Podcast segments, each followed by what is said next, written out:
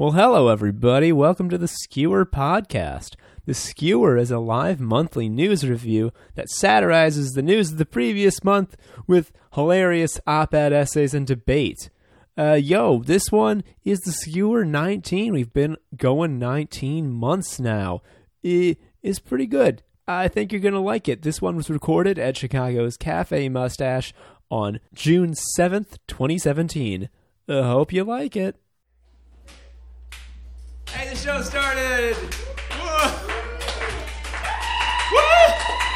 Yay! Yeah, it's recording. Usually I do a better opening than that, but I said, should we start the show? And like everyone heard, so. Yeah! Welcome everybody to Skewer! It's the, it's the show where we talk about the news. The news generally miserable and tragic. This show, fun and has jokes in it. Hooray! Uh, I'm Tom Harrison. I'm your host. Are we? Are we still? Are we still looking at something behind here? It's all good.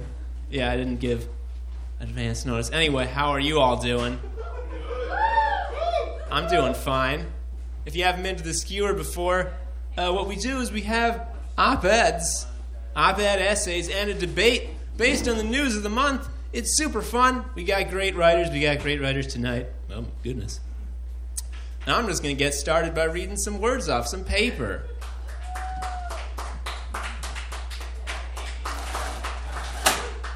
Oh, yeah, now we got it. No project. Although I do miss the chipmunks behind me. They were real cute. Anyway. so last month, huh? That is the worst one yet. Don't get me wrong, the news has been a misery machine that uses information as fuel to manufacture depression for a while now. Running a timely comedy show in this world has not been the breezy gas I had been promised. But this May really got to you, didn't it? It did to me. I remember when, like a true dunce, I honestly thought that the big story this month was going to be when Trump fired uh, FBI Director James Comey for not calling off the Russia investigation. You probably don't even remember that that happened this month. You probably, if, if one of you came up to me and said, Yo, you excited for the testimony tomorrow about, you know, how Trump fired James Comey 30 years ago? I'd be like, wow, that recent. Just as a sampling of this month's bullshit, the American Health Care Act passed the House. Again, that was this last month, shockingly. And we, we talk a lot of shit. We call this bill a bad bill, but you got to give it its props. It is the first health care bill ever written exclusively in pictures of shrieking skulls. Uh,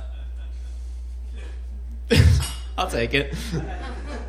Three Americans, two veterans among them, uh, were murdered by radical white terrorists, and three black children were murdered by the police. Uh, Jordan Edwards, Jason Negron, and Darius Smith were their names. Those names don't sound familiar to you, it's because you had to dig real hard into the news to find out about it. Man, I was not I was not trying to make 2016 be the year that I look back as, on as an idyllic age of innocence where we all agreed that police murdering a ton of kids was like a big, horrible problem instead of just something that happens, like the tides or the president confessing to obstruction of justice, unprompted on TV. But of course, May also gave us that truly amazing time when Trump and the Saudi king, who I am certain Trump thought was dressed as a wizard, stood in a shadowy room and touched a glowy orb, which I am also certain Trump thought would give him magic sexual powers. Just some nice friends in a dark room grasping a fucking orb. Or as the word orb is better known in Arabic, a covfefe. Not gonna bite, not gonna laugh at that one. You know, we had to have a covfefe joke. I'm not happy about doing it either. None of them are good. As soon as the first person saw that covfefe looked like coffee, it was all over. Yo, and then of course there was a time uh, when he fucked the planet forever by dropping out of the Paris Climate Accords. Like, honestly, I'm at the point now where I want Miami to stop being coy. Don't tease me, you hussy city. Just hurry the, hurry the fuck up and slide into the sea like you've been saying. Because then at least it would be impossible to ignore it anymore. And then also, the overall quality of the country would go up by a huge amount. No more Miami. Bonus. Now, a lot of people have rightly uh, called this a thunderingly dumb thing to do. But honestly, if you look at it from Trump's perspective, it's like clearly the right thing to do. It's the right move for him. Like, we make fun, but the fact is, Trump's decisions made him the president. I can say, I'm smarter than Trump, I'm better than Trump, but I'm not the president. I wish I was. I mean, I. from a strictly numbers perspective. I'm talking like bottom line stole cold profits. It is 100% the right decision to suck every last cent out of killing the earth and then live in a hedonistic funk fuck bunker or, or a funk bunker, honestly. With a bunch of your meaty necked rich white friends and your nubile pleasure harem. People have been talking like climate change is a nonpartisan issue. Nah, bro. It's partisan as shit. Rich people love it. It's a net gain because they get a bunch of oil dollars and see no consequence. Like, I've been seeing people asking the same dumbass question, this sanctimonious appeal to humanity shit like, what kind of world is Donald Trump leaving for Barron? Uh, a world where he's rich as shit a world of absurd wealth and luxury. It fucking owns a great world.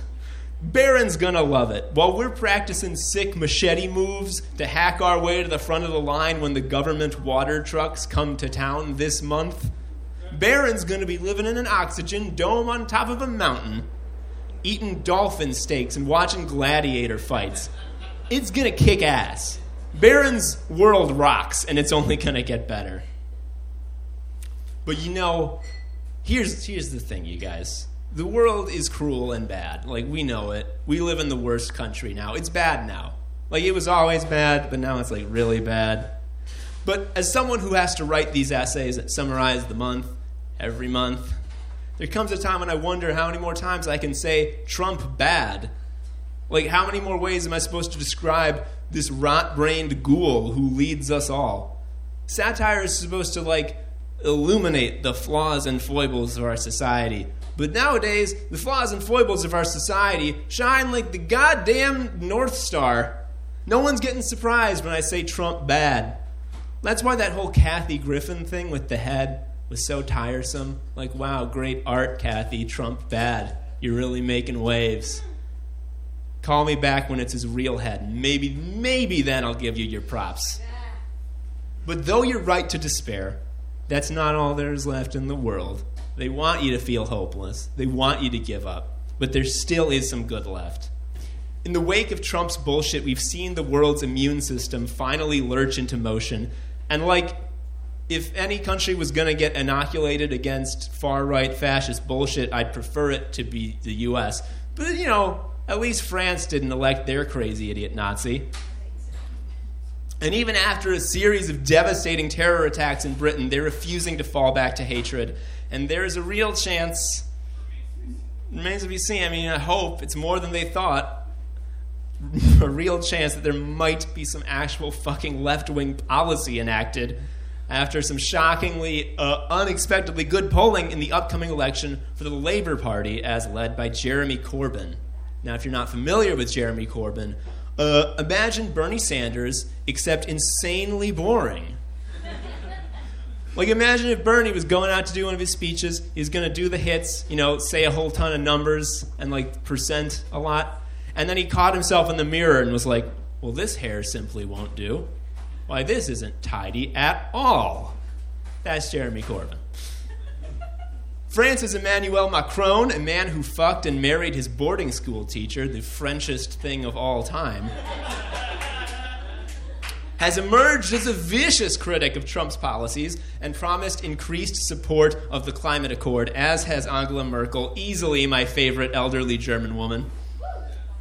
even India and China are going all in, correctly realizing that they now can make insane dollars on solar panels and shit.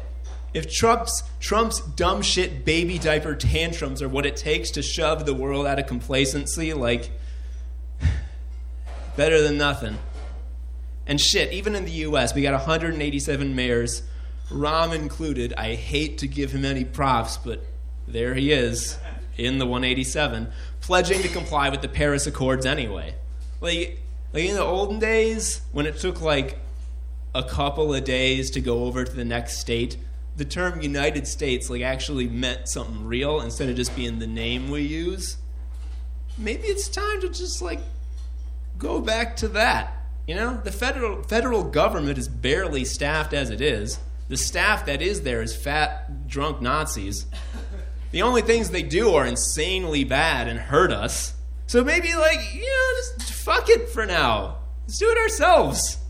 I mean, I don't know what that's going to look like. Illinois politics is fucked to hell. I mean, I don't know. But what else can we do but try to make a ju- more just society ourselves? We got to believe it's possible. And if you're here, like you're part of the solution. I mean, in a small way. I'm not going to say the show is going to change any minds or anything, but like you're publicly gathering, you're engaging in discourse and dissent, you're you're experiencing art in real space. All things often made illegal, especially in times like this.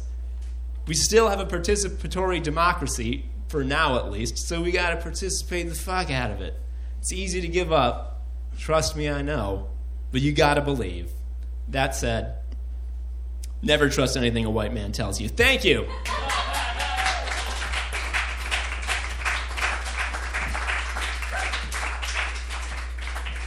Well, thank you guys my little bit about how everything's bad and sad. Thank you for listening to it.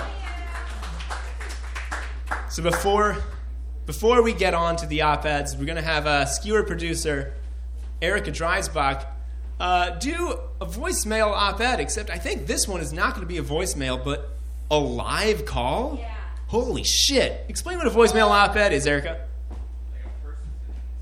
Yeah, I'm gonna call a real person and I'm gonna prank her.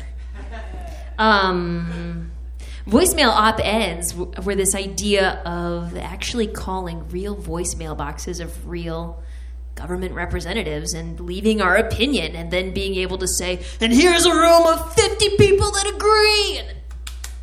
And then you would go, yeah! We're not going to do that this time. This time I'm going to play a character and I'm going to be calling Focus on the Family. Focus on the Family, which you may have heard of. They produce um, Veggie Tales, which is a delightful, I think it's kind of Bible stories, children's cartoon. But they um, also are against abortion and they're against gay marriage and they're against adoption by, by gay people. So we're going to give them a little call. Um, what do you think this character's name is, guys? My character right now talking? Bethany. Bethany? My name is Bethany. Hi, this is Bethany. Okay, here we go. Now, this phone's very old, so it's going to be hard for you to hear, but we're going to try. Thank you for calling Focus on the Family. This is John Fuller, and your time is valuable to us, and we want to assist you as quickly as we can. They, If you're calling today to place an order or to I'm not calling to place an order. magazines or to make a one-time donation I'm not calling to make a donation. or all other requests, please remain on the line. Remain on the line. Family Health Specialist. So last time when I called, it took about 10 seconds to get to a lady, and then I got scared and I hung up on her. Mm. But now, emboldened by this audience, I'm going to talk.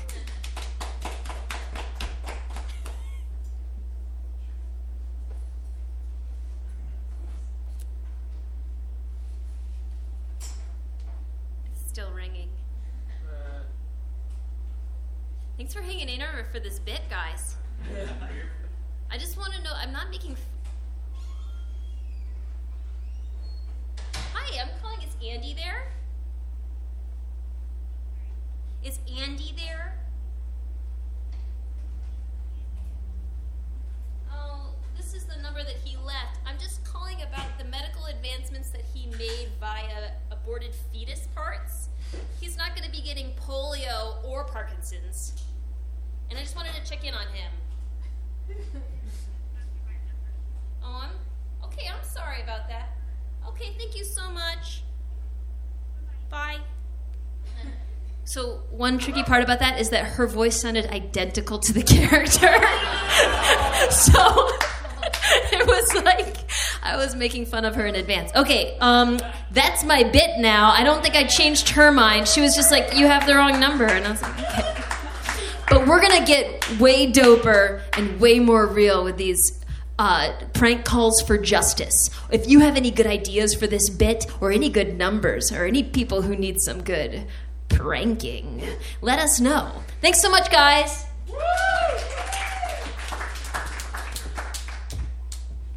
Oh my gosh, thank you, Erica. That was fun. See, Erica told me that she was going to call a real live person, and um, she didn't suggest I call a real life person, and yet, even so, I was consumed with fear to a crazy degree. So, th- I thank you so much for actually doing that. Anyway, our first op ed essay of the evening comes from, a, comes from a writer originally from Rochester, New York. He's a contributor to McSweeney's, The Onion, and the studio Peaches and Hot Sauce. He performs in the improv, troupe, improv group Law Dog. You can find him on Twitter at, at Zack Mast. It's, Za- it's Zack Mast! Woo!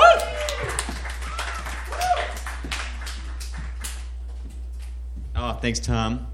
By the way, I think a missed opportunity there when you said covfefe, and then someone said no Kofifi, and uh, it's like that's like the GIF versus GIF of the last generation to ever live. Okay. uh, hi, everybody. Uh, Dear Mr. Hickelberg, thank you for your latest submission to McSweeney's Internet Tendency. I regret to inform you that we have decided not to move forward with your piece.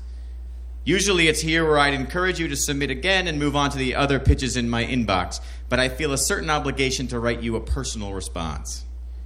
Let's start with the elephant in the room. Matt Hickelberg, I know you're Mike Huckabee. There's no sense in hiding it. It's fine to use a pseudonym, but if you wish to submit anonymously, I suggest you don't send pieces from your arkansas.gov email address. Truth be, truth be told, Governor, I'm not quite sure what to make of your submission. Was there more to your piece than a link to your entire Twitter timeline? Our guidelines make clear that we don't accept previously published work, so I'm not sure I can present this piece as original. Moreover, how am I supposed to know which of your lines are meant to be jokes and which are simply meant to promote your appearances on Fox and Friends? Unless your appearances on Fox and Friends are also meant to be jokes, in which case we need to have a chat about how to use irony. Also, please include a proper title. I see that you've written Take That, Rosie, in the subject line of your email, but I'm not sure how it applies to the piece overall. Look, Governor, I appreciate your commitment. You clearly have a passion for humor writing. But I'd like to encourage you to express your ideas more clearly. For instance, take this line CNN now stands for Cardiac Care Network because their people are having heart attacks over Trump doing what Dems once demanded fire Comey. I know what you're going for here. Members of the media are certainly hysterical at times, but otherwise the idea is a little complicated. Are there people having heart attacks because what Trump did was so shocking or because the Dems once demanded it? I don't quite follow the logic. It might help to approach this joke with a character. For instance, what if we came into it from a CNN anchor's point of view? Maybe this could be a short imagined monologue in which Wolf Blitzer goes through the symptoms of a stroke. That would make much more sense for the Cardiac Care Network, which, by the way, is CCN, not CNN. Is that more irony? I was about to say you should just throw out the other lines and tease out this idea, but then I saw you follow it up with this confusing line. Headed to DC, hope my shots are up to date to protect against Beltway bubble fever causing Trump derangement syndrome, or TDS. I see we're continuing the health theme, which I suppose counts as a through line. But again, there's a little too much going on. I'm on board with Beltway bubble fever, but what is Trump derangement syndrome? Is Trump the one who's deranged? Again, like the last tweet, the details don't really work together. Remember to keep your writing tight and light. I can't believe I'm still going over this. Look, Governor, I want you to do well. I'm always eager to publish work from notable work writers. But I have to be fair, too, to all the amateur writers who take the time to properly format their pieces. Dear Mr. Hufflepuff, Thank you for your submission to Cracked. I'm sorry to say I can't accept your pitch entitled 7,380 Things Leftists Got Wrong About Mike Huckabee. It's a good idea, and we're always looking for ways to upend popular misconceptions. However, we try to avoid overtly endorsing political opinions here at Cracked, and normally we like to keep our list to seven items or less. Is there a way we could trim this down? While you mull on it, I wanted to point out another thing to keep in mind. Let's look at number 7,358 in your list, in which you cite the following tweet. CNN quotes anonymous sources that real Donald Trump had three scoops of ice cream and called it an ice cream comey. Your commentary for this. Your commentary for this one is pretty short. You write, liberals don't realize this joke is great and deserves more retweets. Maybe that's true, but we typically ask for primary sources to back up your claims. I'm not saying the joke isn't funny, just that our readers expect a certain level of trust from us. I hope you understand. We strive to both entertain and educate here at Cracked. On a personal level, I see you've been an active member of our Writers Forum since 2008. That's great. Keep writing, Mr. Hufflepuff. I think you're not far off. Dear Mr. Chuckleby, thank you for your submission to the Yale record. We're always looking for new students to join America's oldest college humor magazine. I appreciate you responding to our open call. Unfortunately, we've decided to move forward with other submissions, but that doesn't mean I don't think there's some promise in your writing. For instance, let's look at the following submission. Why is beach so empty on gorgeous day on Florida Emerald Coast? Oh yeah, today is bring a smart liberal to the beach day. This is a good idea. But please remember to put it in headline format. I suggest Florida Emerald Beach empty on Bring a Smart Liberal to the Beach Day. See, short and snappy. That's more in line with what we're looking for. I encourage you to apply to our magazine next semester, but one more order of business. I can't find any record of a Mike Chuckleby currently attending Yale. Are you sure you're a sophomore? Dear Baron von Haxbow, I love it. All of it. Great stuff. We normally don't take blind submissions, but I can't pass this up. We have room on staff for a new writer, and you seem to have a firm grasp on what real satire is all about. Welcome to the Borowitz Report. when can you start? All right, thanks.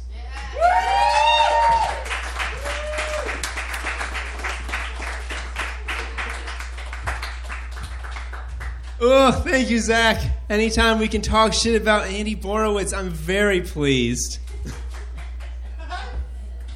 well, it's true. anyway, moving on up to the next op-ed. Our uh, next op-ed writer works for the neo-futurists and makes videos. Uh, he didn't say what kind of videos. He just wanted to tell me about videos.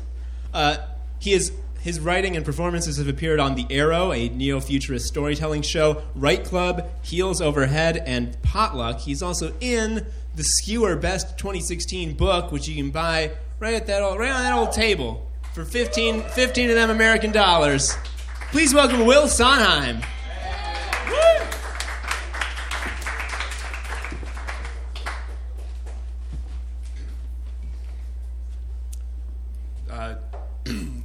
I've, noticed that sometimes people will open with a quote uh, to kind of put things in perspective, so I'm going to do that now if it's okay with everybody.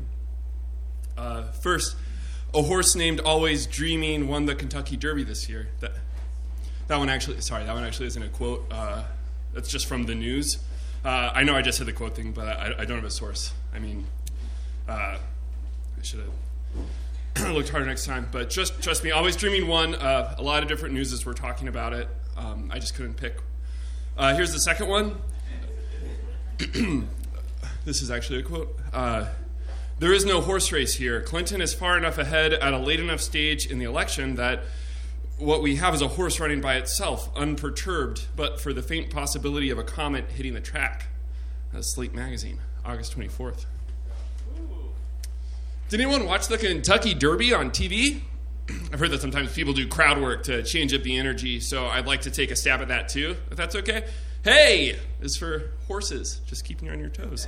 Um, any big horse racing fans out there? Cool, cool, cool. Uh, any of you guys catch the Derb? Yeah. All right. Uh, cool. That's what we big horse heads call the Kentucky Derber. I mean, uh, uh, I bet that's what we call it. For, for, for those of you who don't know, um, the old Tucky Derb is like NASCAR, but with horses. Um, and it only lasts two and a half minutes, and then the winner gets a million dollars. Uh, if you win the race, you win the prize. It's that easy. I got overwhelmed by everyone, everyone and everything going on in the news. So every once in a while, it's nice to take a little break and just hear about always dreaming, running in a circle, and getting a million dollars. You know. uh, for those of you who missed the Kentucky Durbo D Durbo Die, uh, with everything else that was going on, I uh, brought in a transcript, um, which I'm going to read. Uh, especially, you know, with the podcast, uh, I thought, you know, I thought this could be really fun. uh, you can all pretend I'm FDR chatting to you about the ponies, one of his infamous end of life fireside rants. Um, it might even be better. It might even be better than the real thing, because imagination. Okay, here's a transcript of the 143rd Kentucky Derbo. and they're all lined up, all the ponies. This is the most exciting day for fans of the sport, and they're off. Always dreaming in the middle of the race with just a horse closely behind, and it looks like down the escalator is followed by Trump with nasty women running hard a few heads away, with fake news coming up on the outside, putting on pressure, letting in, and golden shower in the back with Comey's big secret, fifth and sixth. Comey's big secret ahead by leg. Oh, and someone is up with grabbing by the pussy and grabbing by the pussy, trailing in the polls, in the polls, holding on to third, grabbing by the pussy. And what about her emails at fifth and sixth? They're riding off to the side. And Barron's off limits. Barron's off limits, riding comfortably at the back of the pack. He's untouchable, riding strong, maybe too quiet and brooding. But here comes Jill Stein demands a recount. Jill Stein demands a recount. She's making a break for it, neck and neck with white liberal Gilta. And then, wow, she's Jill Stein demands a recount, has jumped the fence and appears to be riding out of the stadium. She's totally gone. She disappeared. She's gone. Well, I guess. Well, I guess she. Uh, I guess that's all she really wanted to do in the first. Always dreaming, having a hard time with Muslim ban on the inside corner out of the gate, and edging out women's march by nose. And Trump, Trump is losing the lead. He never had it, not technically, but Comey's big secret has broadsided. Trump only reads intelligence reports of his name is sprinkled throughout them. They're trading spots on the backstretch now, and Trump only reads intelligence reports of his name is sprinkled throughout them is falling off. He can't keep up. He can't keep up at all. And yes, Trump only reads intelligence reports of his name is sprinkled throughout them is having a really hard time. The third horse named What About Our Emails has a late start, but Comey's big secret is flagging. And What About Our Emails? Just What About Our Emails? And What About Our Emails in the middle of the pack? And holy moly, you're not going to believe this, but an unprecedented, uh, uh, unprecedented move. Grab him by the pussy has officially changed its name to What About Her Emails and is back in the race. Like a small boat in the ocean, sending big waves in emotion, like how single word can make a heart open. I only have one match, but I might make an explosion. All these things I didn't say, wrecking balls inside my brain. I will scream them loud tonight. Can you hear my voice this time? This is my fight song. Is at the back of the pack. Still running strong, passing, singing if you know it on the outside. Half and there, rounding the corner for the final approach. This is why we watch the horses, ladies and gentlemen. Always dreaming pulls ahead. An American dream is down. American dream is down and has been trampled by what appears to be to death, trampled to death by the pack. That is not something you want to see. But what about her emails is still going strong? And Paris Accord is pulling away from the pack, is leaving everyone else behind. But wait, corporate greedy, greedy asshole fucko has jostled Paris Accord, and they're all going down. Both of them, and the whole world is going down with them. Sugar, we're going down. Sween on the outside, no chance. Comey's big secret, finding its second win on the outside, followed closely by Golf Trip and Hurricane Season. And now it's always dreaming Trump, Golf Trip, Trump, Twitter, Trump, Golf Trip, Mar-a-Lago, go, go, go, go, go, go. What about our emails on the inside? Well, what about our emails comes along the outside edge, and he doesn't even want the job, is suddenly out front, out of nowhere. But he's been there all along, and it's neck and neck with almost dreaming. I wish I was dreaming. Is this a dream or is this a nightmare? Melting and getting hotter, and it's anybody's race. Nobody's winning. The fans are rushing the field. Always dreaming. Takes the Kentucky Derbini baby, but nobody seems to care. The NRA are wearing their red baseball hats and they're all shooting the horses. Winners and losers. All the horses are down except Barron is off limits. He's fine. He's totally fine. The race is over. And it's pandemonium down there with the NRA and the screaming horses and the gunshots and maybe this is the sort of thing that keeps us all together. You know, or at least coming back for more. These horse races are the glue that holds us together. And always dreaming, racking his three year old horse brain and wondering maybe this whole thing was just, you know, a crazy, crazy dream. Um, and then my idea would be always dreaming like wakes up, um, and he's next to his horsewife, um, uh, Mrs. Dreaming, um, and she's like, "Always, what's up? Uh, you were having a nightmare." And the laugh track, and then the always turns to her and he's like, "You'll never believe what just happened. I had the craziest dream last night." And then he pulls back the covers, and Mrs. Dreaming is actually the horse head from the end of The Godfather.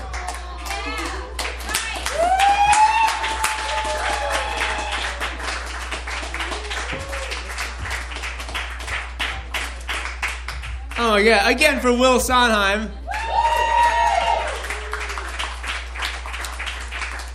I think in 19 skewer shows, that was the piece that had the most words in it. so, you know, forever will live in history, at least in that way. Anyway, our next op ed uh, writer is a comedian and producer of Ladylike, a show uh, where women tell gross stories here in Cafe Mustache every third Monday. Is that right? Yeah? Eh. Uh, let's say it is. Uh, it's a great show, and please welcome Carly Ballerini.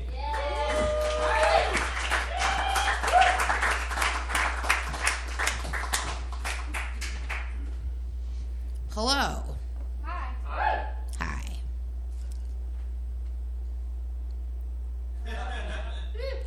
Are we are we gay? Is everybody gay? Are we gay in here? Are we gay? You gay? Are we gay? Guys are gay? Guys are there's a lot of gay. Okay. You guys are gay. I'm a little gay. Okay. Uh, there's been a lot of talk on Capitol Hill lately. It's a lot of hearsay, a lot of probablys flying around, a whole bunch of speculation. Look, aside from all evidence to the contrary, the fact is this Mike Pence might not be gay. It's true. Th- There's no way of knowing if Mike Pence is gay. I mean, no one can really know if Mike Pence is gay. Everyone's saying he's gay, but nobody really knows. Only Mike Pence would know. You know? Like, Mike Pence and, like, maybe like three young boys. But, like, other than that, no one would know, you know? Like, Mike Pence, like three young boys in like Russia. But like nobody else would know if Mike Pence was gay. Uh, not everyone is so measured in their assessment of the vice president's orientation, however. As one unprompted governor who wishes to remain anonymous said simply, Look, I'm, I'm not trying to make any hard statements here, but that guy's gay. Okay, okay. So, what do we know about the vice president who very soon will most likely be called the president president? Um, one cannot mention Mike Pence's obscure sexual presentation without also bringing to the forefront his current wife, Mother. Uh, some of you may know her by her Christian name, Karen. Uh, Mike prefers Mother. Mother is Mr. Pence's constant companion. He has stated before that he won't meet with another woman alone or drink alcohol without the presence of Mother. In a famous interview in 2002, Mike told The Hill if there's alcohol being served and people are being loose, I want to have the best looking brunette in the room standing next to me. The brunette he's referencing is his very own wife, Mother. This quote sent waves of fury through the blogosphere when it was unearthed by the Washington Post. And yes, it could imply a horrifically out of date, sexist, and general off putting gender bias. But it could also mean they like group sex stuff. Uh, one can only speculate, yeah? Just like no one knows if Mike Pence apologizes when he comes. Uh, like, probably he does. Uh, and probably he hates women, but no one knows. Even before he was battling his apparent ravenous sexual appetites with the help of Mother's tight grip, uh, Mike Pence was thinking about other sexy sex stuff. Another thing we know is that Mike Pence is strongly associated with conversion therapy.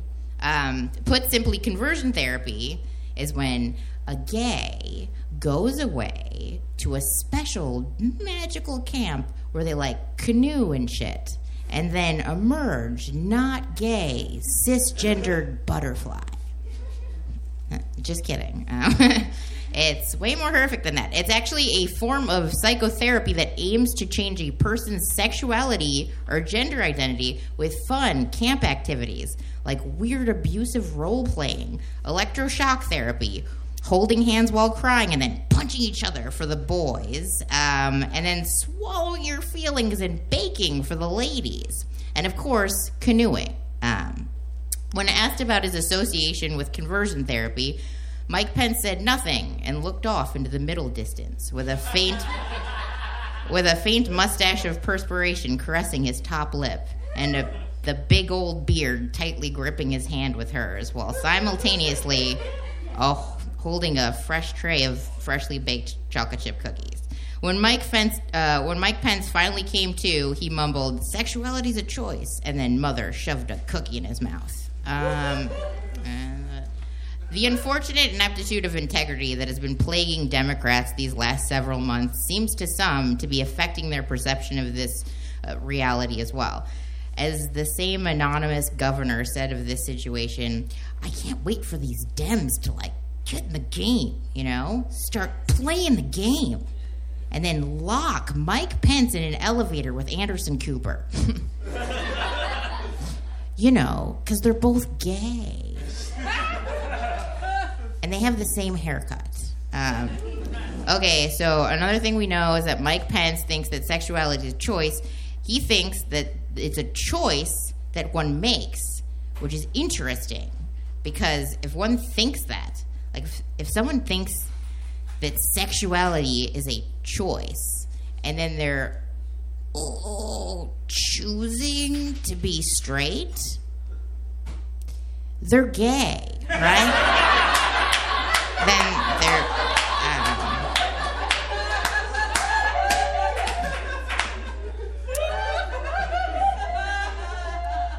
it's like math, uh, but then Mike Pence is gay. Um,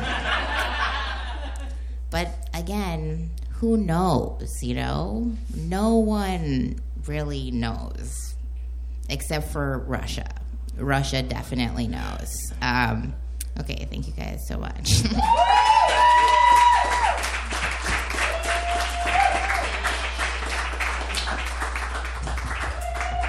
Oh my goodness. One more time for Carly.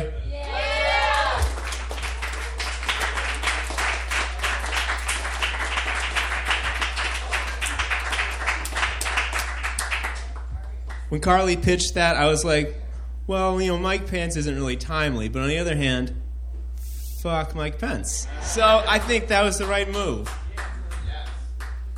Next op ed writer of the evening is comedian and producer of the stand up show Congrats on Your Success, uh, which is at Uncharted Books, right up on Milwaukee, the first Thursday of every month. Please welcome Odinaka Ezeal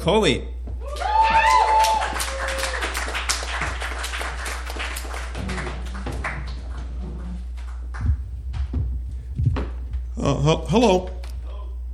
Uh, good good evening, everyone. Uh, my name is uh, Sheriff David Clarke of Milwaukee, Wisconsin, and uh, I, I have an important important announcement to make tonight. Um, hold on, you have to excuse me. I need to uh, get my glasses. All right. I usually don't wear glasses, but I have to read. Um, Look, guys, I'm gonna make this quick. I have an appointment at 9:30 to lick the president's asshole. Uh, want to get out here as soon as possible. So, saw part of security detail. Uh, now, look, as sheriff of Milwaukee, Wisconsin, I've served for 25 years. Uh, but tonight, I want to let everyone here know that I've been appointed to be the Assistant Secretary for Partnership and Engagement under Homeland Security, under Homeland Security Secretary Tony Kelly, under President Donald J. Trump. Hold your applause. Thank you. Um, it's an honor, and I'm humbled to serve. Literally, I'm humbled. Um, I just finished shining the president's shoes.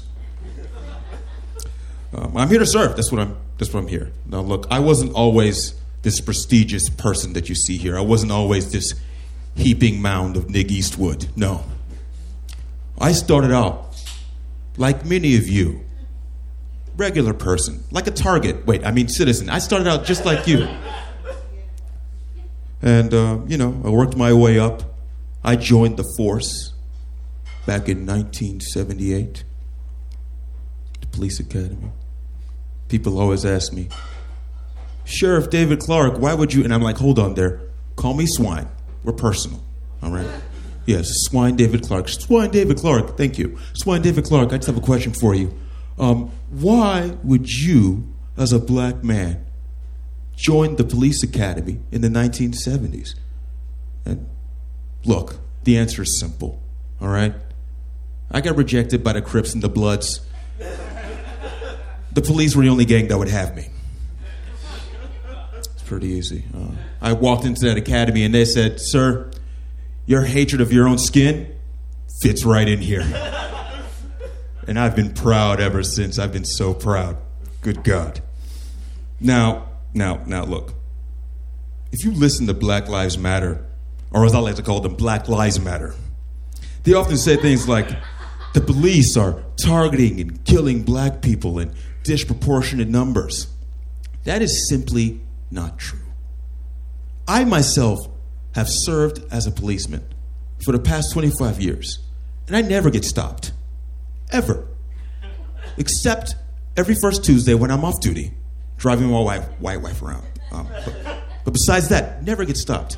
And look, when they do stop me, they apologize every time when they find I'm the sheriff. Every time. Every single time. They're so apologetic. Oh my gosh, Sheriff, we didn't know. Sorry. Yeah, move it along. You're fired, but we can move along. Look, the police, they're fine. They're on our side. Okay? Uh, now, some people, some people, they think, you know, I read the internet and they say things like, does, does, does Sheriff David Clarke know that he's black? Yes, I know I'm black, all right? I know that. What I don't know is, how can I be white? How? Can someone please tell me how? I've tried everything, okay? I joined the NRA. I have a white wife. I'm a police officer. How do I do this shit? I need to know. I've consulted the experts. I talked to Rachel Dolezal. I talked to Caitlyn Jenner. None of them can help me. Someone, please, after the show, let me know. All right. Okay. Look, yeah, I'm. I'm black. I'm yes, I'm, I'm black. I'm, I'm black. I'm black. I'm black. I'm black. I'm, I'm black. Black. Okay, there. Said it. I, am black. Yes, I'm. I'm black. Yeah. So, as the Assistant Secretary for Homeland Security, Partnership, and Engagement, I have a lot of responsibilities, all right? I'm keeping things secure. And the first order of business the president has given me is to secure the floors of the White House from dirt. Those things are filthy and they need help, and the president has me on the job. I'm here doing it. It's very important. But that's not all I'm doing, all right? There, there, there are other things that I'm going to address. You know, I, I get coffee, I answer the phone sometimes, you know. Working my way up, I'm going to level up in position. And when I do, I'm going to start having a say in that White House. first order of business under Homeland Security. We're outlawing witchcraft. That shit is terrorist. All right. And, know, especially in the neighborhoods like this, a lot of these young women out there sacrificing their menstrual blood to the moon. We're not going to have that anymore. All right. Not under Trump's watch. There's going to be a strict curfew in every hipster neighborhood. No one's going out under full moon. Nobody. I said nobody. All right? As soon as it gets dark, everybody's inside. Second of all, what we're going to do is um, it's going to be a dress code. It's going to be a very strict dress code. Um, no baggy jeans, um, no, no sneakers, no Jordans, no Timberlands, no Tommy Hilfiger, no Karl Kani, no Fubu, no cross colors. Anything Tupac would have wore, that's done. And another thing, uh, we're, we're outlawing hip hop, all right? That's number three. Hip hop is dead, all right? That is terrorist music. I'm tired of hearing it. Ice T, cop killer. Yeah, I know what's happening, okay? I listen to the music. We're replacing hip hop with polka music. Yes, the music of my ancestors. I can hear it now. All right, number four. The school to prison pipeline isn't fast enough.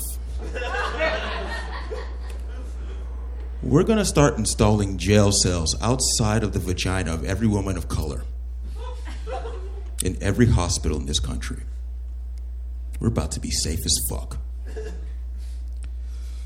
Hmm.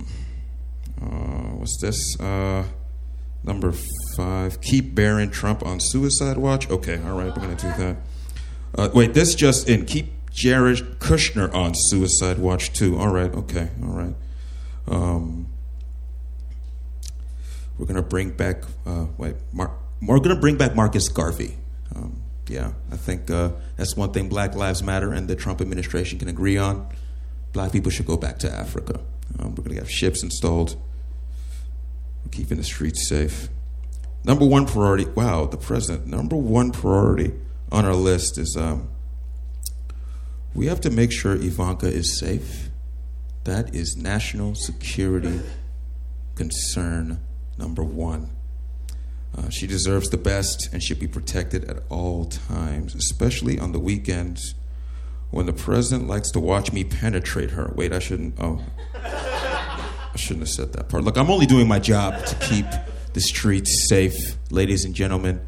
Um, I am honored to serve each and every one of you, especially here, where I feel like a lot of my own kind are here. Um, I hope you guys have a safe and beautiful evening. White power. All right, thank you.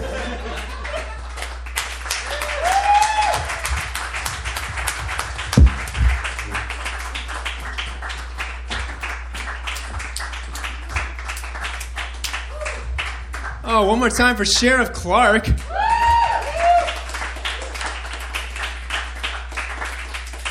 So sorry I got his name wrong earlier. Uh, d- definitely David Clarke and not uh, not Odinaka in a hat. Got, got to make that very clear. We all we're having another celebrity guest later, and I also want to make it clear it's not just someone in this room in a wig. It's the it's really Mark Zuckerberg's going to be on stage. Anyway, final op-ed reader of the night is the host of the Weird Books podcast, Tome Foolery. He's a stand-up comic and uh, host with Alexandra Starpalis of Shindig every last Wednesday of the month. He's also uh, going to be a cast member on my upcoming podcast, which is going to be good. Please welcome Cody Melcher.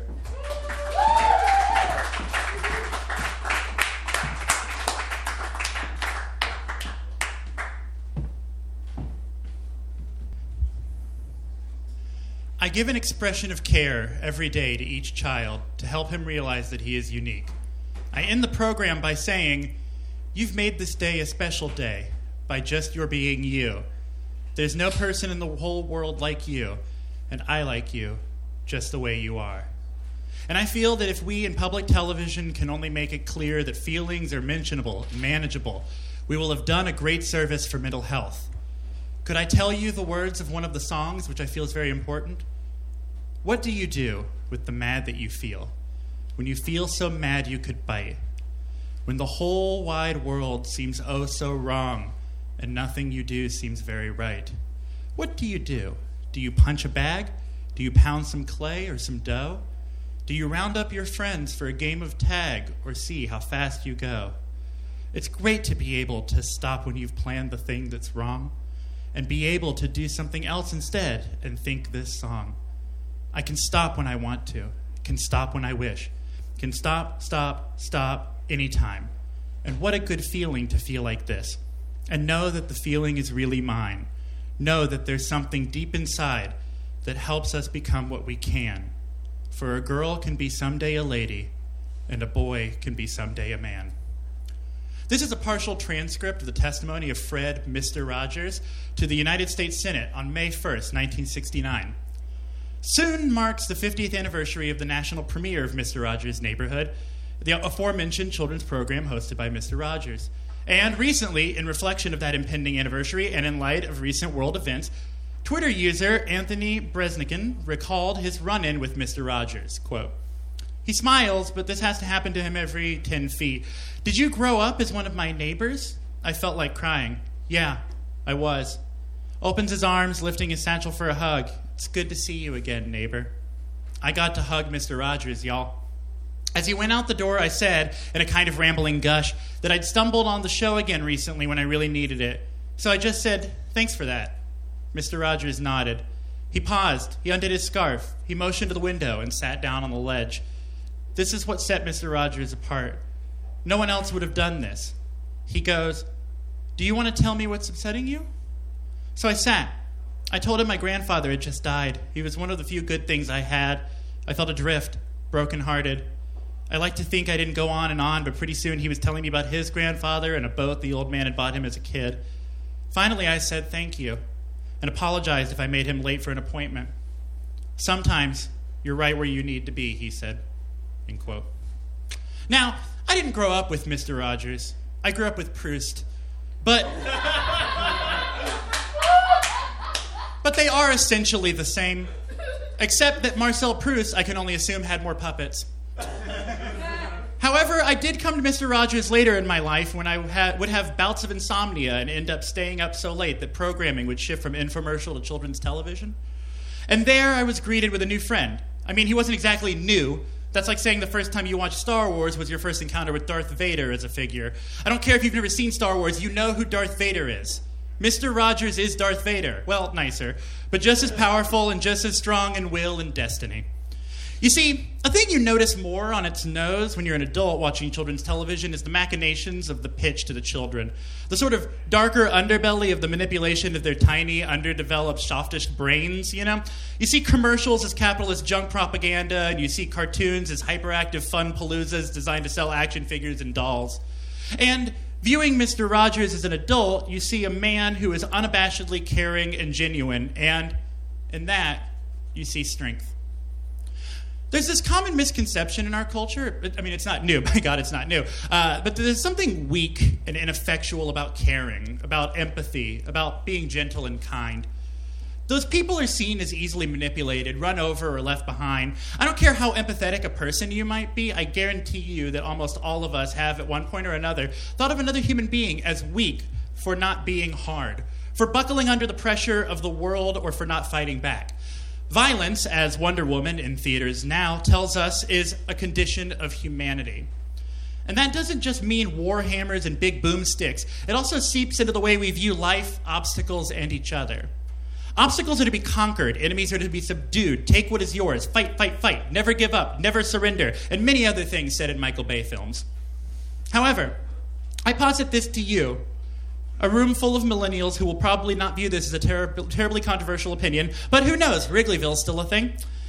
However, I posit to you that true strength, the truly strong and bold people, are the ones who are strong enough to be gentle, considerate, and kind. Stay with me. I know this sounds like it's going to get boring and lame, but that's sort of the problem we're dealing with here. It's not exciting. It's not rad or tubular to be gentle. There's there's no t shirt of Snuggles the Bear with the word bitchin' on it. But it's a long standing belief in our culture, our American culture. Sure, It's often ignored by the warmongers, the slaveholders, the craven of our history and our present, but being boldly gentle is one of the cornerstones of American philosophy. John Quincy Adams said, America does not go abroad in search of monsters. Our signing of the Geneva Convention says we treat our enemies with dignity and respect no matter what they do. Abraham Lincoln said you destroy your enemies when you make them your friend.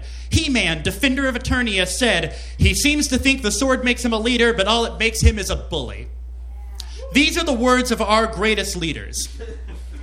And among those words are Mr. Rogers always look for the helpers. A quote we cling to more and more these days, but a sentiment which has been with us since time eternia. True strength is not a matter of showing off your muscles, lifting the biggest rock, and hurling it at your enemies. It is caring enough about yourself to not punch a man in the face because you know that will only break your own hand and leave you both injured and bloody. It is stopping your car to let another in front of you because when is someone gone from being on time to running an hour late because of one more car being in front of them? Strength is understanding the difference between a woman falling apart at a grocery store because she's reached the end of her own strength, or maybe she's just an asshole, but that doesn't affect you personally. It takes more strength to lift up a man than to shoot him with a bullet. And it's hard. Boy, is it hard. We're Americans. We like the easy way. But, like He Man said, we do these things not because they are easy, but because they are hard. I'm pretty sure that was He Man, maybe Prince Adam.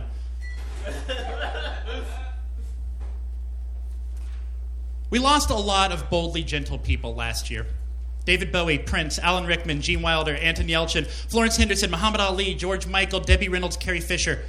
Given past and present circumstances, and if we were in a movie like Masters of the Universe, it might have felt like a plot point, like a great evil was driving the good out of our lives. But it hasn't, and it can't, and it won't, because we are still here.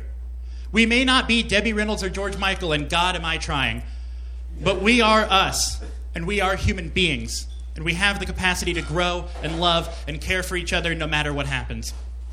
The great light of human spirit is indomitable not by its pure essence, but because of us. The fire of humanity stays lit because we protect it from the wind and the rain. As Mr. Rogers said at the end of an episode I was watching while crying and writing this piece, there are many helpful people in this world, aren't there? The more you grow into a helpful person yourself, the happier you'll find this world is. That is what Mr. Rogers taught us and continues to teach us. Because a great teacher doesn't just give you a few homework assignments and tests and send you on your way. A truly great teacher inspires you to think and consider and grow on your own, well past the class, well past school, and well past their lives. Kindness, gentleness, caring. It does not live and die with the individual. With Mr. Rogers, it grows and flourishes with us because we choose to be kind. We also choose to use sticky paper. There we go. There is nothing weak in that. It takes a brave person to stand up to ignorant bullying. It takes strength, resilience, and bravery to survive, and a whole fucking spoonful of chutzpah to not only survive, but to reach out. I'm pretty sure She-Ra said that. She was in the Wonder Woman movie, which is in theaters now. I'd like to end incredibly sappily, because I think that's kind of the only way you can end a piece like this. And I hope that you will find the kindness in your heart to not only allow me that, but to enjoy and cherish it. I know a lot of this sounds simple, but simple isn't always dumb. In fact, simple can change the world. I would like to end this piece the same way Mr. Rogers would end his show not with a goodbye, but a tomorrow. So please feel free to recite along if you know the words so we can get a nice cult like sound for the podcast. It's such a good feeling to know you're alive. It's such a happy feeling. You're growing inside. And when you wake up ready to say, I think I'll make a snappy new day, it's such a good feeling, a very good feeling. The feeling you know that I'll be back when the day is new and I'll have more ideas for you and you'll have things you'll want to talk about. I will too. To everyone in the audience and listening on the podcast, I do not know you, but I do love you. You are my neighbor. Thank you.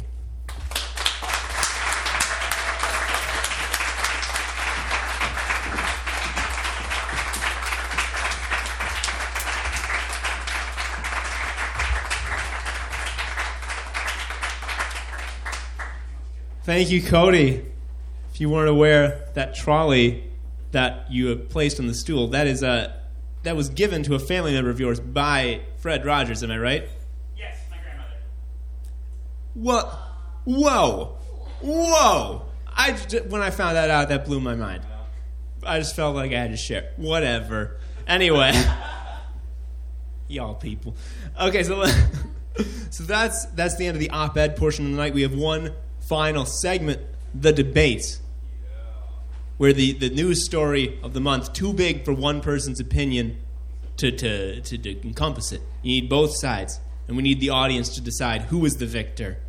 But before we get to that, I wanted to first just thank Cafe Mustache for being a dope ass venue. You should uh, give them your money in exchange for alcohol. That's probably like a great idea. You should do it. Uh, also, if you want to like not have any more money, we have a bunch of skewer merch that you can buy with it. Give it to us instead. We got a book with the best writing of uh, 2016. Cody's in it. Will Sonheim's in it. Uh, Erica's in it. Nora's in it. I, I mean, I'm in it because I'm the best and I host the show. But you know, who cares? Anywho, on to the debate portion of the evening. This month, two celebrities realized correctly that having political experience is no longer necessary, in fact, a detriment to becoming president in these times, and have teased their own presidential runs. It's up to you to decide who should be our president in the next election. So let's get our debaters up to the stage. Our first is a writer, poet, and computer programmer and co producer of The Skewer, Erica Dreisbach. Actually, Erica couldn't be here. I'm Mark Zuckerberg, so I will be taking her place tonight. Oh, good. Well, I mean, I'm glad. I'm glad she she got a replacement lined up. It's, it's too bad she had to miss it. Our next debater is a performer and writer who also tells lawyers how computers work. Please welcome Nora Regis.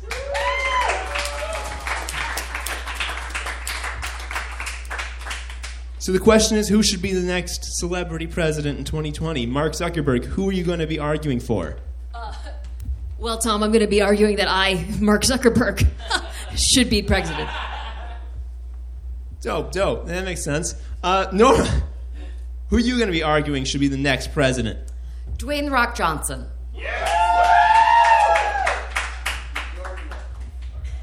That'll do. So the way the debate works, both of our debate performers are going to have five minutes to deliver prepared opening statements. They will then have to answer questions that I've prepared for them and have not shared with them. They're stupid questions that are silly and dumb. So that's going to be fun to watch them try to answer. And then they're going to have one minute of closing arguments to seal the deal. Uh, so why don't we just get right on to it? I say, uh, Mark Zuckerberg, why don't you why don't you go first? Thanks, Tom. Thanks. Wow. It's great to be here. I am Mark Zuckerberg, and I am so excited to run for office to be your president and for the challenge ahead of seeming likable, charismatic, and dare I say, United States presidential. Imagine, if you will, a childish billionaire with clownish hair and a preternatural talent for making enemies announces his campaign for United States president. Many scoff, many laugh, many scream in agony. Yet he persists and succeeds. Sound familiar? It should. To explain, I'm comparing Donald Trump's unlikely success to my own coming success, which will be different, of course. Because not only is my success likely, it is assured. Make no mistake. The Rock was born in Canada and is probably joking, but I, Mark Zuckerberg, am running for president. This is not comedy for a comedy show. This is real. Don't believe me? I'll prove it with these photographs from Instagram, a company I assimilated five years ago.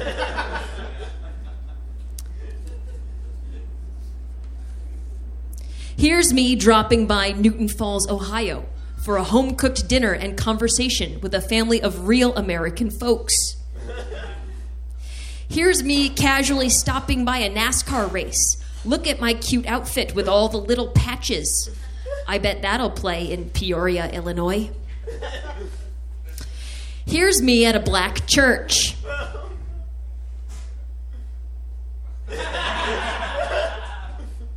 Here's me driving a tractor in Wisconsin. Of course, this farmer and all manual laborers will be replaced entirely by robots in my administration. But don't worry, they'll have jobs in the new virtual service economy currently under development at Oculus VR, a company I assimilated three years ago.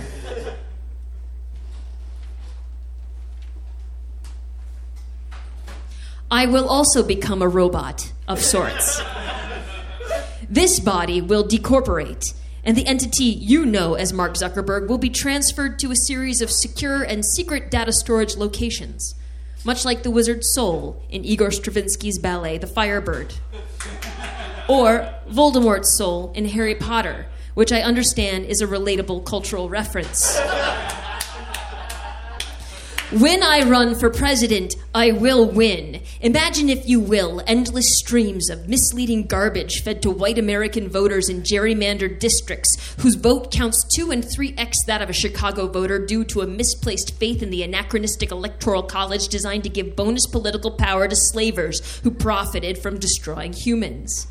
But you don't have to imagine it, because to explain, those garbage streams are already entrenched via my company. Facebook. Last year, my role was relatively passive based on a surprising byproduct caused by certain algorithmic anal- anomalies. But however, since deciding to run for office this spring, I have taken a more active role in curating the flow of information to voters. I will play this nation like a piano. And every nation that has Facebook as well. Rejoice, America! This is a good thing. Piano music is lovely and the world needs order. Given that I will prevail, here are some changes you can expect from the Zuckerberg administration. Number one, Jewish American president. Number two, Asian American first lady. Number three, I will run the United States like my company, Facebook. Wall to wall snacks, all night hackathons, constant pressure to meet performance goals, and immediate termination should you fail to meet those goals, which I found is a remarkable motivator. Number four, no neckties in the White House. I hate neckties. And mustard. No mustard in the White House, and grilled cheese every Friday for such time as I have a physical body. Number five, net neutrality is done. Get ready for the least neutral net ever. I will be fishing the internet with dynamite. Other than that, you can expect your lives to stay the same. The rich will get richer, and I specifically will get much richer. The poor will get poorer. Whatever trajectory you're on, that inertia will not change. That's fine. And what could we expect from a strictly fantastical Dwayne Johnson administration? Likely many telegenic appearances in which he would raise a single eyebrow to great applause. he would make many powerful and terrible men feel very physically small. He'd manage the country like his fitness routine and movie career, impeccable, crowd pleasing. He would be very fun. It would be a very fun time. I can admit this because it simply will not matter. The Rock is teasing a presidential bid. I do not tease. People tell me it's one of my more charming qualities. In short, piano, hackathons, Facebook, order, vote Zuckerberg.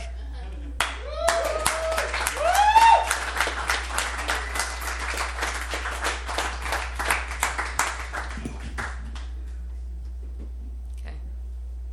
Hello. Hello. Ladies and gentlemen, can you smell what Donald Trump is cooking? It's a well done steak and a racist side salad with Russian dressing.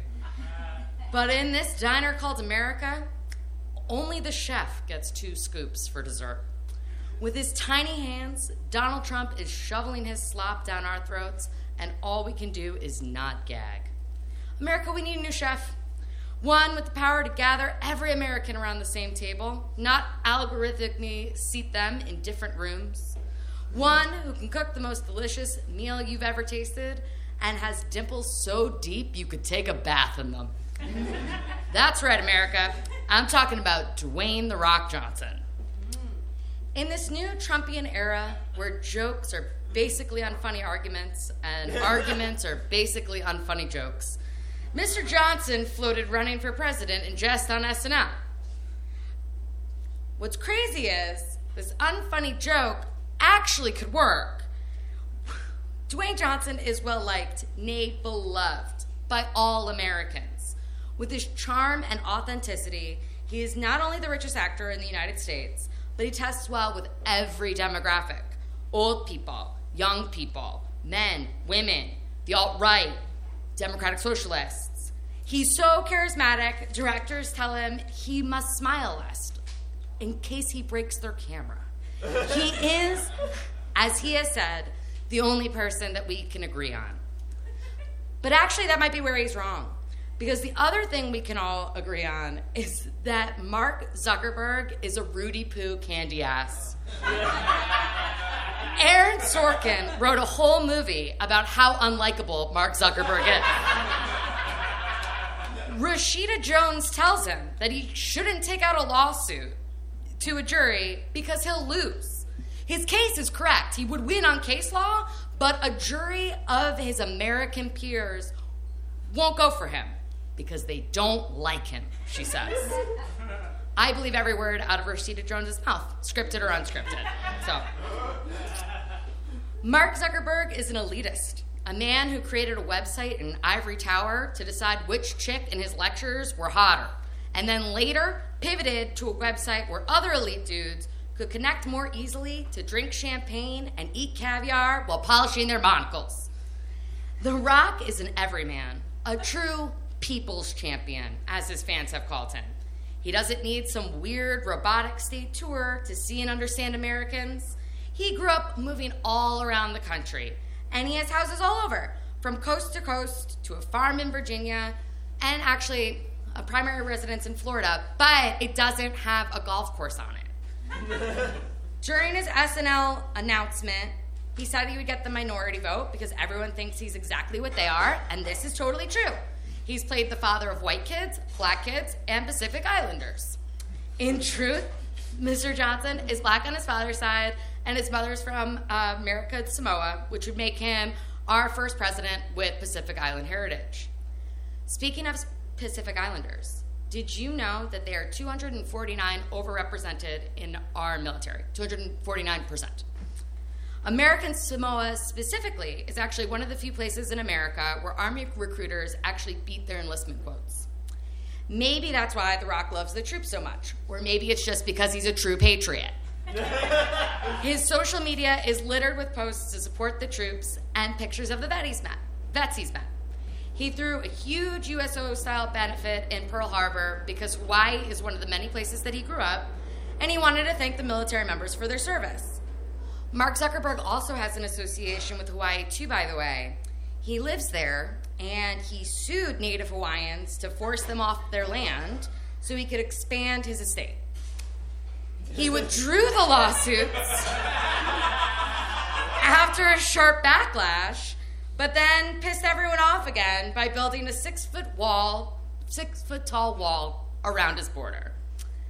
It might remind you of the Trump wall, but to me personally, I think it's more like how he operates every time there's another scandal about how he's invading our privacy.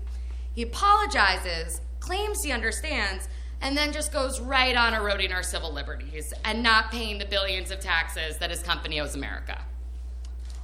Facebook's facial recognition is something like 15% more accurate than the FBI's. Imagine if the government had that data. With all the secrecy and power within the NSA and the data mining of our lives, wouldn't it be better to have a man like The Rock? A man who's actually a known classified information leaker? This is true. To this day, he's still protecting his source, but when The Rock found out that bin Laden was dead, he was so overcome with excitement, he tweeted, Just got word that will shock the world. Land of the free, home of the brave, damn proud to be an American. A full hour before Barack Obama swaggered down that red carpet. Dwayne Ron- Johnson is so loved and such a patriot, our intelligence agencies are telling him things just because they like him and thought it would make him happy. Everyone smells what The Rock is cooking. It's freedom. Oh, yeah. And ladies and gentlemen, dinner is served.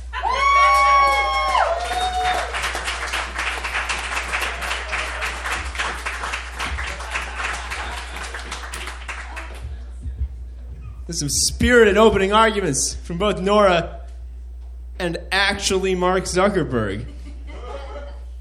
Uh, so I want to. I'm gonna ask y'all some questions. You're gonna have to answer them in real time. You've not been provided with these questions in advance. My first question is going to be for Nora, and is in fact not really a question, but just a statement. Uh, you said in your opening arguments that uh, these days jokes are just unfunny arguments. Why do you feel the need to personally attack me? I was more saying that the rock joke was unfunny, and that's kind of true. Not this. Fair enough. Well, I have another actual question for you. So, uh, when people get into politics, like The Rock is teasing, people dig into your past. They, they find things you said, uh, and, and they grill you. They, they'll grill you. They'll grill you hard.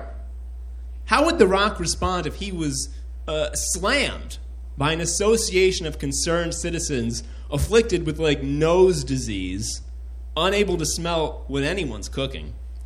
and are offended by The Rock's constant questioning on the subject.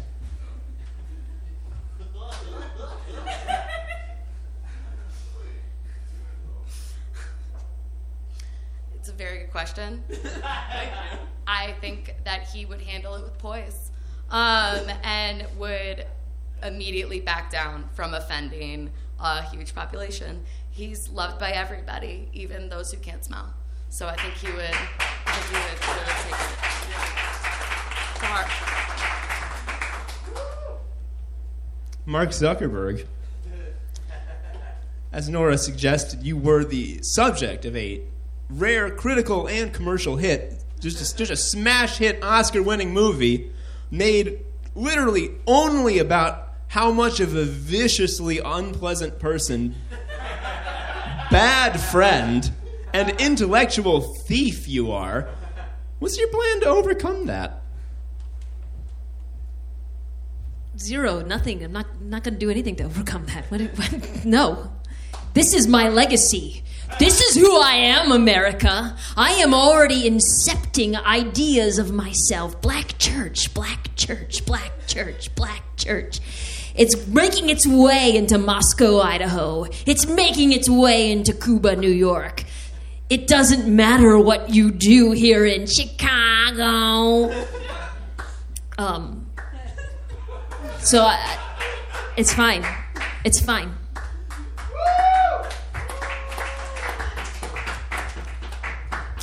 Yeah, uh, yeah, that'll do. Nora, Nora. So we're already seeing these days a lot of wrestling tropes are coming up in politics. Uh, Trump famously appeared at WrestleMania, uh, and just this month, Montana Congressman Greg Gianforte uh, choke slammed a reporter, I assume for looking too liberal. What I'm saying is, it's been done. It's getting old. How is The Rock going to make his wrestling experience stand out in a saturated market? Well, Tom, I think you should know your role and shut your mouth. Ooh. that was a, a rock catchphrase. I Googled a lot of them. He has many. Uh, that's it.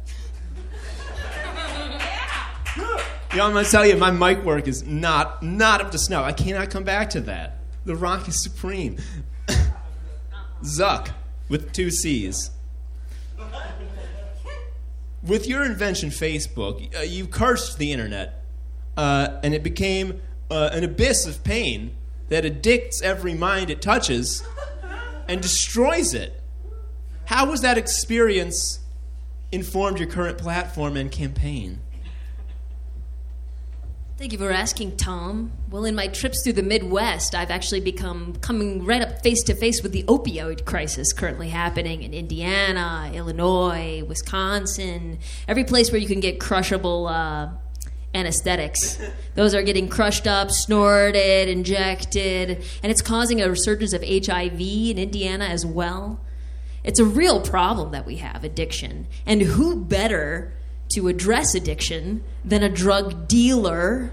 I ask you. That's me, the drug of Facebook. It doesn't matter if you laugh at my jokes.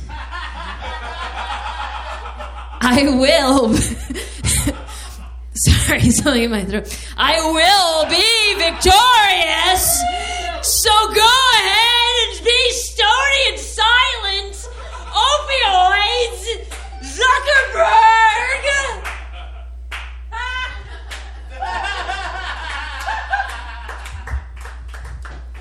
Zuck is poised as always. Nora. The Rock, we all know he has a ton of natural charisma. But if you look at you look at politics in 2017, the only way to get anywhere is to be a huge asshole monster. You look at who's in power right now. The pe- it's clear the people want hateful, unpleasant dicks. How is The Rock going to be able to overcome the handicap of his charisma? Well, Tom, I disagree with your premise. I actually think that despite the fact that tons of Americans seem to be super into hatred, that, that is alarming. What is so great about The Rock is that his charm overrides any kind of nationalist sentiment that, the, that Trump rode. And Trump himself is actually a very charismatic guy, apparently. I've heard. So uh, I think that because Dwayne Johnson's charm is so unbelievably apparent, he would be able to really override that himself.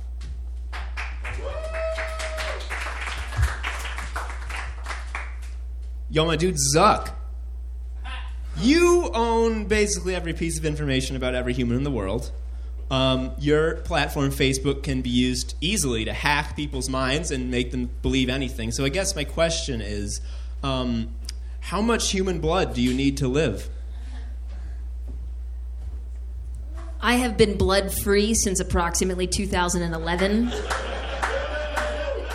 I'm running currently on a coolant fuel, which is red, so if you prick me, I appear to bleed. But in fact, I have been blood free for quite some time. If you mean a metaphor, I'm not in a very metaphorical mood, but certainly many lives will be lost. That was not a joke.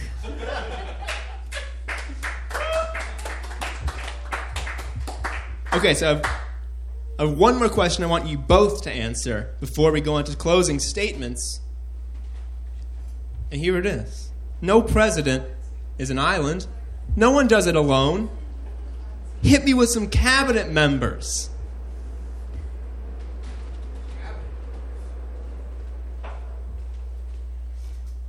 Edward Saverin, build a bridge, keep your enemies close, and your best friends who you alienated and paid a lot of money real, real close.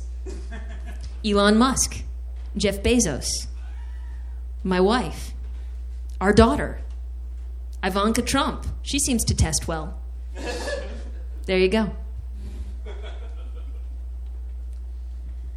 Uh, well, The Rock has already announced that Tom Hanks would be his VP because he's as likable. So, going with the likable theme, the guy from Papa John's, Jennifer Lawrence, if that's still a thing in 2020. That Wonder, Word bro- Wonder Woman broad's having a moment right now. Maybe that'll only go up. That's what we're sticking with.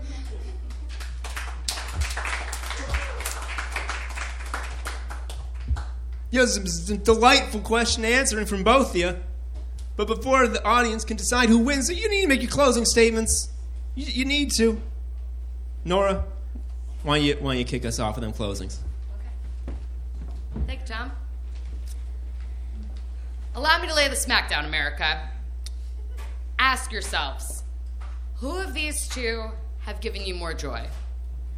Better yet, who has caused you more pain? Dwayne Johnson never has never stolen countless hours from you. Dwayne Johnson has never invaded your privacy. Dwayne Johnson has never caused anyone to drunkenly cry on their phone during the night, unless they were watching Moana on their phone. In which case, good, cry your heart out because that was touching. The shit sandwich Mark Zuckerberg cooked up has a pain, painful real world consequences. In 2009, 20% of divorce petitions in the United Kingdom referenced Facebook. Some psychologists say members of Facebook experience more envy and more stress and greater odds of depression. And those are just the emotions that Facebook didn't intend us to have. It's been revealed that Mark Zuckerberg's company ran an emo- emotional manipulation experiment in 2012 to test how emotions spread through the network via the newsfeed. This is to say nothing of the crippling effects that Facebook had on this election, the damage of which we'll be studying for decades to come. There's photographic evidence of Dwayne Johnson saving a puppy from drowning. Would Mark Zuckerberg do that? No. He would Facebook Live it and insist that the recording of the dead puppy shouldn't be taken down on First Amendment grounds, no matter how many law enforcement agencies plead and say that Facebook Live videos are directly contributing to the violence in this country and specifically, actually, this city. During his half fake announcement on SNL, and a bad joke, Tom, it, it was his, his bad joke. Mr. Johnson said he wants a leader with more poise and less noise. All Mark Zuckerberg knows how to do is traffic and profit from noise.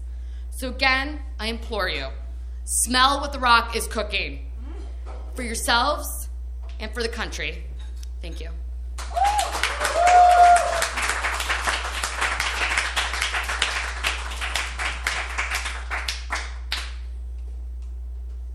Imagine, if you will, a tale as old as time. The bimbo versus the nerd. Beauty versus the beast. I am the beast. The Rock makes his japes and his jests and his insinuations on late night television. It's exciting and makes excellent copy for newspapers. Meanwhile, I am already placing earworms in districts from Omaha to Missoula, from St. Petersburg, Florida, Florida to Moscow, Idaho, from Cupertino to Cooperstown. It is already too late, America. Your fate is sealed. But there are many beautiful experiences to come. For instance, your new job as digital hostess at an online Facebook brothel. Nanites who will perform all your household tasks. Household tasks. Household tasks here in Meat Space, and soylent food products delivered daily, the wretched taste of which will be masked by virtual reality technology installed in your taste buds. A science fiction future awaits you under techno autocratic thumb of a childlike emperor. That's me. I am not the fun candidate, or even the best candidate. Compared to The Rock, I am nasty, brutish, and short. But in this crazy, uncertain world, who do you really want representing you? Beauty or. Rawr. Good night, and God bless America!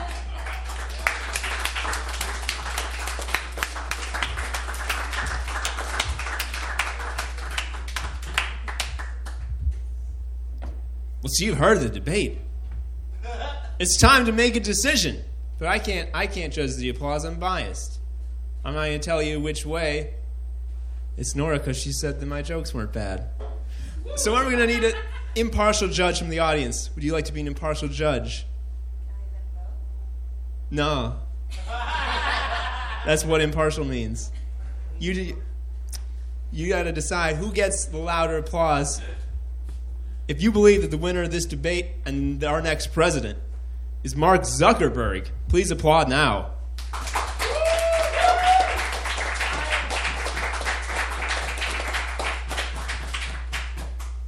If you believe that the winner of this debate was Nora Regis arguing for The Rock, please applaud now.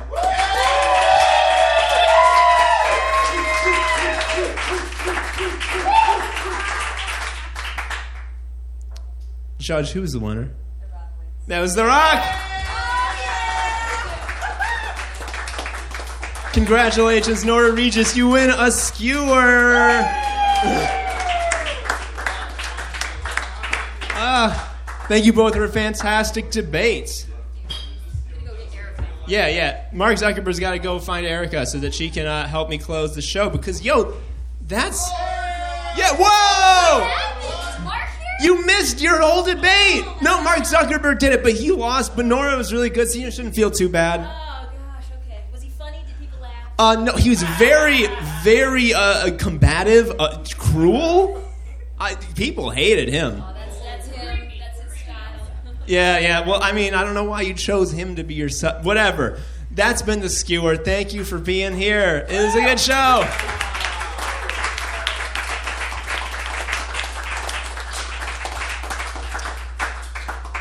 If you like the skewer, there's a couple things you can do. One, there's a donation bucket at the door. All that money goes to our writers. So if you're like, the writers were good, you can pay them.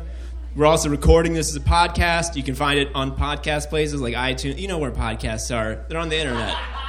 Uh, and also, we got books with a whole shit ton of good writing from a bunch of people who are even here tonight. Uh, or you could just, you know, just chill out and have a good time and not do any of that. It's your choice. It's America. It's free for now. That's it. Erica, you got anything else? Uh, next month, I'm going to be hosting the first Wednesday at 8 p.m. here at Cafe Mustache, and you know it's going to be lit! Thank you, everybody. Sign up for our dope as hell email list where I send cool, funny pictures every month. Yeah, it. Thank you. Goodbye. Wonderful. Thank you.